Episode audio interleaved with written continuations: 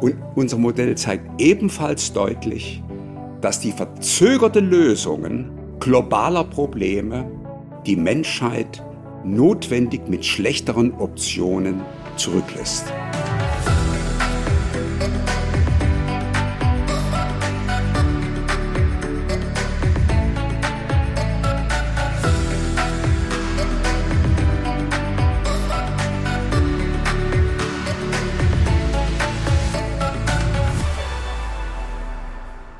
Hallo, liebe Zuhörenden. Wir begrüßen ähm, Sie und euch heute zu einer weiteren Folge unserer Podcast-Serie zur Zukunft der Nachhaltigkeit. Und heute haben wir einen besonderen Gast, ähm, der uns sehr viel zu dem Thema berichten kann, auch im Vergleich der letzten Jahrzehnte. Ich freue mich, heute Professor Dr. Erich Zahn zu begrüßen. Er ist emeritierter Professor für Betriebswirtschaftslehre der Universität Stuttgart.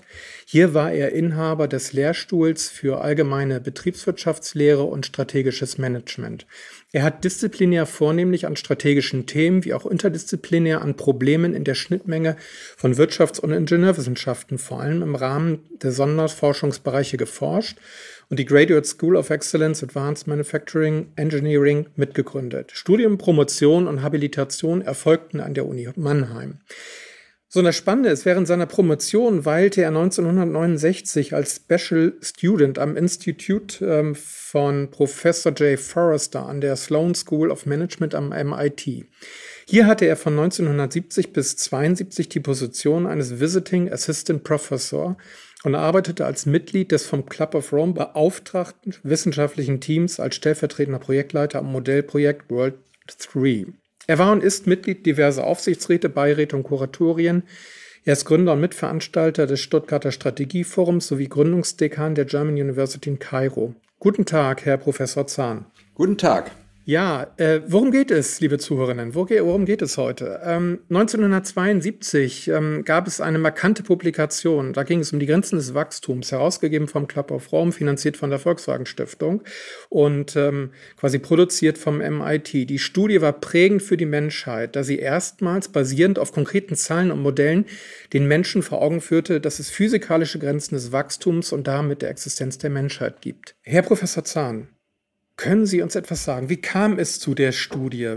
Warum war dieses Modell etwas Besonderes? Man nannte es ja ein Weltmodell. Und können Sie uns kurz einen Einblick in die Methodik und das Zustandekommen? Ja. Darf ich Ihnen zuvor äh, ein paar Hintergrundinformationen geben, Gerne, ja. wie es dazu kam? Ja. Also wir können sagen, äh, bis in die Mitte des 18. Jahrhunderts äh, gab es kaum ein globales Wachstum der Wirtschaft pro Kopf. Erst mit Beginn der industriellen Revolution 1750 wurde der technische Fortschritt mit der Zeit zum Motor des Wirtschaftswachstums und es bildete sich auch eine allgemeine Anspruchshaltung mit der Zeit heraus, dass es den Menschen immer besser gehen müsse. Von einem Wachstumsparadigma sprechen wir aber erst seit ungefähr 70 Jahren, also in der Zeit nach dem Zweiten Weltkrieg, in dem die westlichen Industrieländern ein starkes Wachstum erlebten. Als Beispiel sei hier nur angeführt das sogenannte deutsche Wirtschaftswunder. Äh, für Ludwig Erhard, dem die geistige Vaterschaft oder politische Vaterschaft für dieses Wirtschaftswunder und die soziale Marktwirtschaft zugedacht wird, war dieses Wirtschaftswachstum, das in der Nachkriegszeit äh, wir erlebten, allerdings kein Selbstzweck und schon gar kein Naturgesetz, sondern eine Notwendigkeit im damaligen historischen Kontext, dem Aufbau eines zerstörten Landes, also einer Notwendigkeit, die unter veränderten Bedingungen wieder entfallen kann, so Erhard in seinem Buch äh, Wohlstand für alle 1957. Am Übergang zu den 70ern schienen die Bedingungen für eine maßvollere Wachstumspolitik, auch im Sinne Erhards, zumindest in den Industrieländern der westlichen Welt äh, gegeben. Gleichzeitig wurden aber ungewollte Nebenwirkungen dieses Wirtschaftswachstums sichtbar. Denken wir an den grauen Himmel oder schwarzen Himmel über der Ruhr, denken wir an die verschmutzten Flüsse und dergleichen mehr.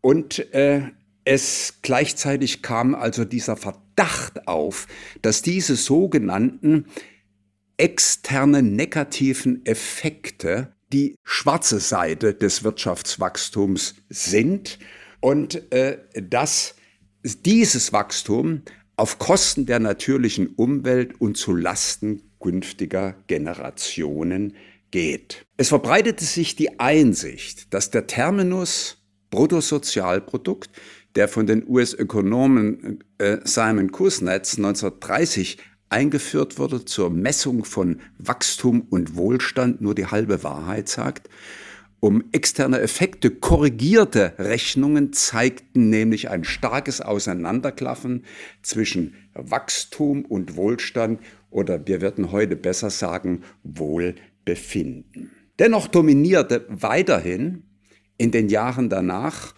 das in, im wirtschaftstheoretischen Denken und im wirtschaftspolitischen Denken das des Mainstreams Wirtschaftswachstum. Gleichzeitig nahm die Kritik am Wirtschaftswachstum, an diesem Wirtschaftswachstum immer mehr zu. Jetzt kam der of Rome ins Spiel, die in einem anhaltenden materiellen Wachstum gesehen und Bevölkerungswachstum gesehen Gefahren für die Zukunft der Menschheit auf einem begrenzten Planeten mit begrenzter Ressourcen, begrenzter Trag- und Absorptionsfähigkeit führte 1968 zur Gründung des Club of Rome auf Initiative des italienischen Industriellen Aurelio Pecce, der 69 sein Buch The Chasm Ahead, der Abgrund vor uns veröffentlichte.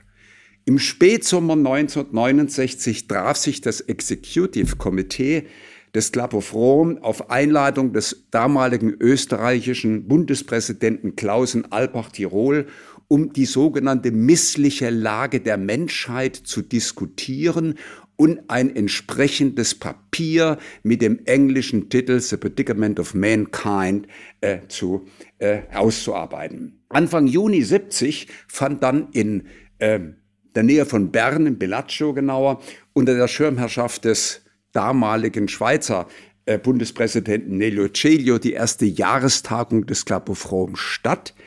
Gegenstand der Gespräche war hier vor allem die Auswahl einer geeigneten Methode zur Untersuchung dieser misslichen Lage der Menschheit. Ausgewählt äh, wurde nach mehreren Tagen äh, der von dem vielfach ausgezeichneten äh, Pionier der Computertechnik J.W. Forrester MIT entwickelte Ansatz, Modellierungsansatz System Dynamics und dessen Vorschlag, damit ein Weltmodell zu erstellen. Ende Juni 1970 fanden dann auf Einladung von Forrester die Vorstellung und Diskussion eines Prototypmodells am MIT statt. Dazu war ich eingeladen. Die Eignung von Forresters Vorschlag wurde bekräftigt. Das Projektteam, äh, zu dem ich gehören durfte, zusammen und die Finanzierung des Forschungsprojektes durch die Stiftung Volkswagen Werk sichergestellt. Bei diesem Untersuchungsgegenstand handelte es sich um eine Problematik mit den typischen Eigenschaften dynamischer Komplexität. Das sind da multiple Feedback-Beziehungen, Nichtlinearität, Zeitverzögerungen, Selbstverstärkungseffekte und Hebeleffekte. Das sind solche, wenn man in ein komplexes System interveniert, dann kann, können geringfügige Veränderungen zu großen Veränderungen des Gesamtsystems führen. Die Methode System Dynamics ist besonders geeignet zur Modellierung realer, dynamisch komplexer Systeme und zur Gewinnung von Einsichten in diese mittels Simulation. Jetzt war es ja Anfang der 70er Jahre, ähm, wie Sie gerade auch schon gesagt haben, der, der dunkle Himmel über dem Ruhrgebiet. Ähm, aus meiner frühesten Kindheit ähm, ist, ist Ende der 70er Jahre ist mir das auch noch bekannt. Ich kann mich gut daran erinnern, dieser, dieser Geruch, der in der Luft lag. Und wenn ich heutzutage Bilder aus China sehe, dann, dann kann ich mir gut vorstellen, wie das dort riechen muss. Ähm, das war das eine, quasi aus dieser Nachhaltigkeitsdebatte heraus. Aber das andere war natürlich auch der methodisch neue Ansatz. Nicht? Also Anfang der 70er Jahre gab es ja eine relativ große Technik-Euphorie ähm, und man versuchte ja damals sehr viele Dinge mit Computern irgendwie zu beschreiben, abzubilden, Computer zu nutzen. Ich kann mir vorstellen, dass die PC- und modellbasierte Vorgehensweise bei einer solchen Studie auch zu Schwierigkeiten oder Herausforderungen in der Kommunikation der Inhalte gebracht, äh, geführt hat. Ähm, ich kann mich gut erinnern, ähm, Ende der 70er Jahre ähm, war ich schon ein bisschen ähm, äh, älter, also Jugendlicher, und ich führte damals äh, viele Gespräche mit meinem Onkel Udo. Udo, viele Grüße an dieser Stelle, der vielleicht äh, den Podcast auch hört. Und er ist Ingenieur gewesen und wir haben viele Gespräche geführt über diese ähm, ja technikbezogene Beschreibung des Zukunftspfades der Menschheit. Und es gab ja dann durchaus auch einen Übergang zum Technikskepsizismus.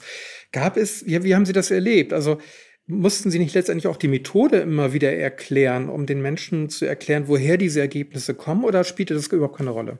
Also das war interessant, das musste man teilweise schon äh, die Methode erklären. Aber interessant ist, äh, dass sozusagen eine Seite der die neuen Informationen aufnehmenden war, das kann ja wohl nicht sein, wenn da irgendwas aus einem Computer kommt, kann ich das überhaupt überprüfen und dergleichen mehr. Genau das. Ja. Und die anderen, äh, die waren total euphorisch. Äh, wenn das ein Computer gemacht hat und noch an, an so einer berühmten Universität wie dem MIT, dann muss das ja wohl richtig sein. Ja? Dahin ist es wichtig, dass man zunächst mal erklärt, warum denn eigentlich ein Modell? Warum Modell? Denn wir müssen uns Folgendes vorstellen. Aus den Neurowissenschaften wissen wir, dass wir uns ständig Modelle der Welt um uns herum bilden in unserem Gehirn.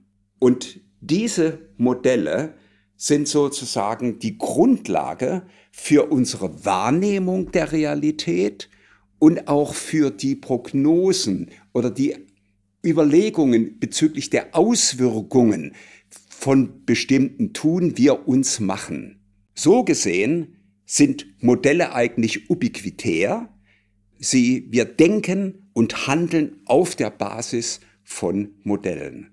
Jetzt muss man aber eins immer berücksichtigen.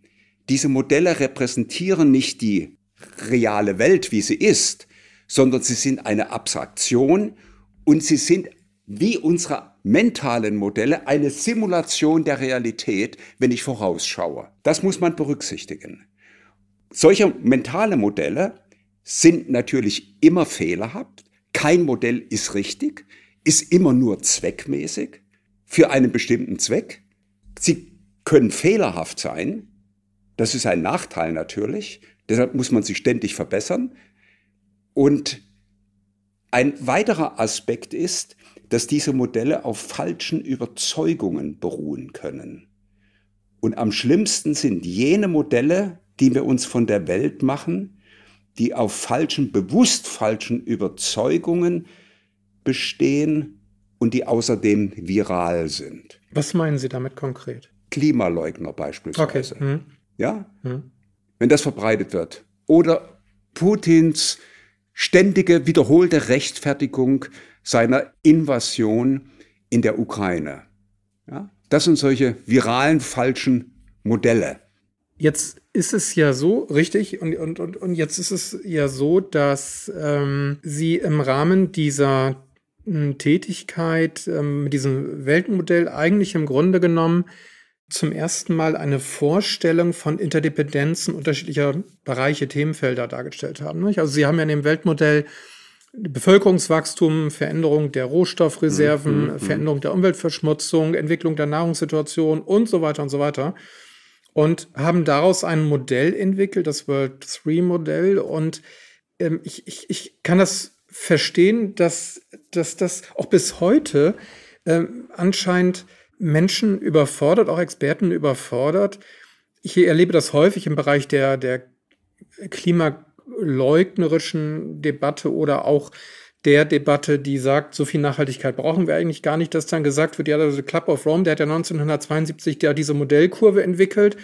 Und jetzt sehen wir heute, dass diese Kurve irgendwo jetzt, also heute ganz anders liegt. Ja, also die haben sich damals total verschätzt. Ja, aber es ist ja das, der Mehrwert dieses Modells gewesen, Kontexte zu erkennen und Wechselwirkungen zu erkennen. Nicht? Und äh, bin einfach erstaunt, dass es bis heute Entscheider in Politik und Wirtschaft häufig überfordert, nicht? in Szenarien zu denken. Mhm. Ähm, nehmen Sie mhm. das auch so wahr, oder? Ja, aber das hat sich schon wesentlich geändert. Es wird heute auch in Unternehmen sehr viel in, in Szenarien gedacht inzwischen. Äh, ich wollte noch auf einen auf ja. Aspekt aufmerksam machen. Die mentale Modelle, die wir haben, auf denen wir immer, mit denen wir immer wahrnehmen und entscheiden, äh, die sind nun mal da. Und äh, die benutzen wir. Und die haben auch die Evolution des Menschen geprägt. Sie sind sozusagen Ausdruck der Manifestation der menschlichen Intelligenz auch. Aber sie sind schwer nachprüfbar, die mentalen Modelle. Mhm. Ich erinnere mich, äh, in den Ende 70er, Anfang 80er Jahre gab es im Südwestfernsehen eine Sendung Pro und Contra. Ja, hm, ich kann mich erinnern. Und äh, da wurde ein Thema vorgestellt Zuschauer waren eingeladen und die konnten auf einen grünen oder roten Button drücken, ja, genau, ja, genau. um ihre Meinung da kundzutun. Und dann kam ein Experte, hat das erläutert. Dann durften sie wieder stimmen. Dann kam der gegnerische Experte, der war auch sehr gut. Und dann waren die Leute sozusagen äh, verwirrt auf einem höheren Niveau der Sophistikation. Mhm. Und deshalb brauchen wir heute, oder die Wissenschaft hatte schon immer forciert, formale Modelle, die intersubjektiv überprüfbar und kritisierbar sind. Wenn ich eine Meinung habe, äh, dann kann mich jemand kritisieren, aber er kann nicht so richtig anpacken, wo, ob die, die Kritik jetzt sitzt und ob sie richtig ist. Aber in einem formalen Modell kann ich ganz eindeutig sagen, dass ist, die Datenlage ist falsch und der Beziehungszusammenhang, den er untersucht, den gibt es gar nicht. Das ist der große Unterschied. Das ist also wissenschaftliches Arbeiten. Ja, ich muss es intersubjektiv überprüfbar machen. Ich muss mich immer angreifbar machen, dass diese Information, die aus einem Modell, mit einem Modell gewonnen wird, dass die plausibel ist und dass sie für den Zuhörer nachvollziehbar ist. Sie hatten eben darauf hingewiesen, dass es heute schon besser geworden sei als ja. damals. Ähm, wenn wir mal einen Blick werfen auf die Entwicklung ähm, von der Veröffentlichung, also Mitte der 70er Jahre bis in die Gegenwart, weil, welche, welche, ja, heute würde man sagen, Meilensteine gab es in, in der Entwicklung ähm, auch des Reports? Welche Fortentwicklungsschritte gab es da? Es gab ja mal wieder Zwischenberichte, Aktualisierungen. Mögen, mögen Sie dazu was sagen? Äh, äh gerne. Ich sollte vielleicht so anfangen. Grundlage unseres Modells Welt 3 war das Modell World 2, Welt 2 von Jay Forrester, das er in seinem Buch World Dynamics veröffentlicht hat. World 1 war das Prototypmodell, das am MIT da vorgestellt wurde, wo der Klapper Forum gesagt hat, ist es, das wollen wir haben. Und es gibt auch eine sogenannte Nullversion und das ist das sogenannte Napkin Model, das der Jay Forrester auf seinen Rückflug von Zürich nach Boston auf einer Serviette im Flugzeug skizziert hat. Ja, und da hat er schon die wesentlichen Zusammenhänge sozusagen erkannt die man eigentlich simulieren müsste und die man abbilden müsste zunächst mal und dann versuchen zu simulieren. Hm. Wir haben dieses Modell, ist 1970 nochmal mit neuen Daten äh, gefüttert worden und simuliert, dann 1980 und 1921 von der Gaia Harrington, die hat nochmal mit neuesten Daten äh, das aufgezeigt und sie hat festgestellt, dass im Gegensatz zu vieler Meinung jener, die immer von sprachen, die Prognosen sind falsch, in diesem Bericht wird das Wort Prognose überhaupt nicht verwendet. Ja, okay. Das sind Szenarien, also bedingte, wenn Sie so bestenfalls wollen, Vorhersagen unter einer Menge von bestimmten Annahmen, dass die tatsächliche Entwicklung, die wir jetzt bis 1922 oder 23 haben, also damals bis 21, dass die im Bündel der Szenarien sich befinden. Genau. Ich, ich glaube, soweit ich, ich habe mich natürlich intensiv vorbereitet und ich hatte den Eindruck, es ging nie jetzt in den letzten 40 Jahren bei den Aktualisierungen darum, dass irgendetwas grundsätzlich falsch gewesen ist, sondern dass im Grunde genommen die Wirkmechanismen und die Wechselwirkungen sich immer wieder bestätigt haben. Das Einzige, was sich geändert hat, war vielleicht eine Korrektur von Zeitanpassungsfaden.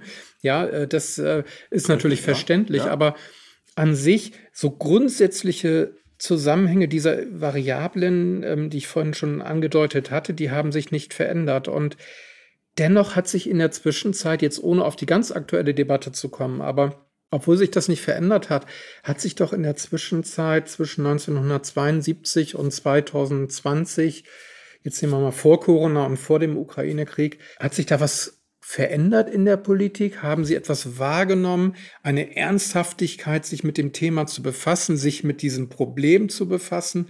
Haben Sie da einen Fortschritt wahrgenommen, marginal oder substanziell? Schon. Aber vielleicht soll ich ein kleines bisschen ausholen.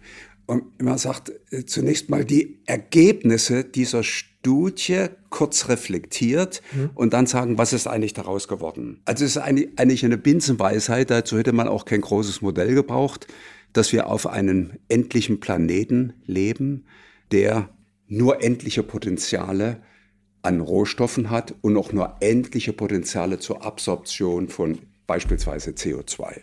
Zweite Schlussfolgerung. Hält das Wachstum des materiellen Konsums und der Bevölkerung an, dann gerät die menschliche Zivilisation notwendig in einen Konflikt mit den natürlichen Bedingungen und riskiert einen Kollaps. Das heißt, dass eine Grenze überschritten wird und danach würde das System kollabieren.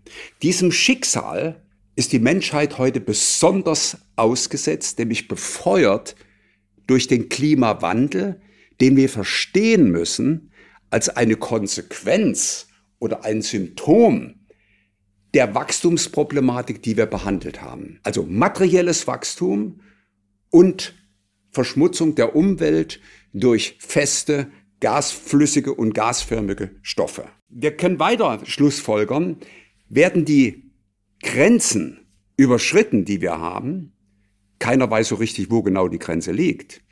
Aber es wird im Augenblick so diskutiert, wir nähern uns, vielleicht haben wir schon manche Kipppunkte im Klimawandel überschritten. Dann äh, wird Schrumpfung notwendig, unausweichlich. Entweder durch Kollaps, das heißt erzwungene Schrumpfung, oder durch freiwillige Schrumpfung, indem wir auf der Basis von technischen Innovationen und Verhaltensänderungen in einen stationären Zustand einschwenken, der nachhaltig ist.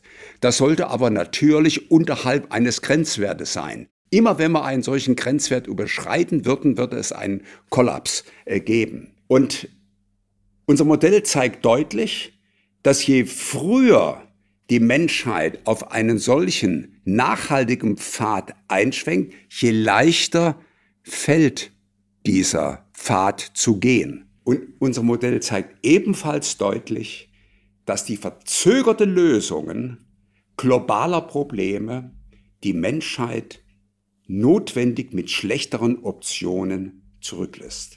Und an diesen Grundaussagen hat sich ja, soweit ich das nachlesen konnte, eigentlich in den letzten 40 Jahren nichts geändert. An diesen Grundaussagen hat sich nichts geändert. Genau, genau. Man kann im Detail gibt es da viel zu kritisieren. Ich meine, unser Modell ist 50 Jahre alt oder über 50 Jahre alt und äh, hat natürlich Schwächen. Es basiert auf dem damaligen Wissen, überprüften Wissen und heute wird, könnte man manches anders machen. Aber an den Grundbotschaften ändert das nichts. Die Modellstudie hat einen ganz starken, eine starke Botschaft, äh, die eigentlich immer noch gilt. Das heißt, sie hat das Verständnis wichtiger Aspekte der Wachstumsdynamik, des materiellen Wachstums, des Bevölkerungswachstums auf unserem Planeten bereichert, dieses Verständnis. Und die umweltbezogenen Einstellungen einer zunehmenden Anzahl von Menschen verändert. Und sie hat Spuren hinterlassen in der Entstehung eines neuen Bewusstseins im Hinblick auf die Notwendigkeit einer Versöhnung des wirtschaftenden Menschen mit seiner Umwelt, auf die er in so vielfältiger Weise angewiesen ist. Wir haben uns sozusagen als Krönung der Schöpfung, als Spitze der sozusagen der Säugetiere, haben wir uns immer herausgehoben gefühlt. Wir haben die Natur betrachtet als einen Gegenstand der Aneignung des, und des Verbrauchs und haben dabei vergessen, dass wir Teil dieser Natur sind und wie gesagt in so vielfältiger Weise von dieser Natur für unsere Weiterentwicklung abhängig sind. Dass der Mensch, dass wir von der Natur abhängig sind, ist für viele Menschen eine schmerzliche Erkenntnis, ja. weil natürlich äh, das Selbstverständnis des oder im westlichen Wertesystem die, die Eigenverantwortlichkeit, dies, die, die Selbstbestimmtheit des Menschen ein hohes Gut ist und das ist ja auch gut so, aber die Selbstbestimmtheit endet im Grunde genommen da, wo natürliche Grenzen auch immer wieder tangiert werden und das bedeutet natürlich letztendlich auch, dass ähm, wir eben doch nicht jenseits der Natur stehen, sondern wir sind Teil der Natur, ja. Teil der Umwelt. Ja, nicht? Also es ist ja, die, gibt ja diesen Ausdruck eben, wir fahren am Wochenende mal in die Natur. In die oder, Natur. Ja, genau. Nein, das tun wir nicht. Wir sind Teil der Natur und, und verstehen es nicht. Das hat ja historische Gründe. Nicht? Also ja, ähm, Glauben Sie, dass man ein, ein solches Wertesystem, also diese Trennung von, von Natur und wir Menschen, die ja durchaus über 200 Jahre gewachsen ist. Ne? Der ganze kapitalistische Grundgedanke der Ausbeutung basiert ja darauf, mhm. egal ob mhm. jetzt Menschen oder Natur ausgebeutet werden. Glauben Sie, dass man ein solches Wertesystem verändern kann? Also es wird nicht, uns nichts anderes übrig bleiben. Und es findet da teilweise schon statt. Zum Beispiel in Costa Rica wurde die natürliche Umwelt in, das, in die Verfassung aufgenommen. Ja, das heißt, sie, die, sie hat Rechte wie die Menschen. Ja, das, der Natur hat ein Recht bekommen. Denn bislang hatte die Natur keinen Advokaten, der ihre Interessen vertreten konnte. Wie gesagt, wir haben sie missbraucht als Gegenstand der Aneignung und des Verbrauchs. So, liebe Zuhörerinnen, und wie dieses Wertesystem mit der Politikgestaltung Richtung mehr Nachhaltigkeit, wie das interagiert, das werden wir im zweiten Teil des Podcastes mit Professor Zahn in der nächsten Ausgabe des Podcastes behandeln. Dankeschön.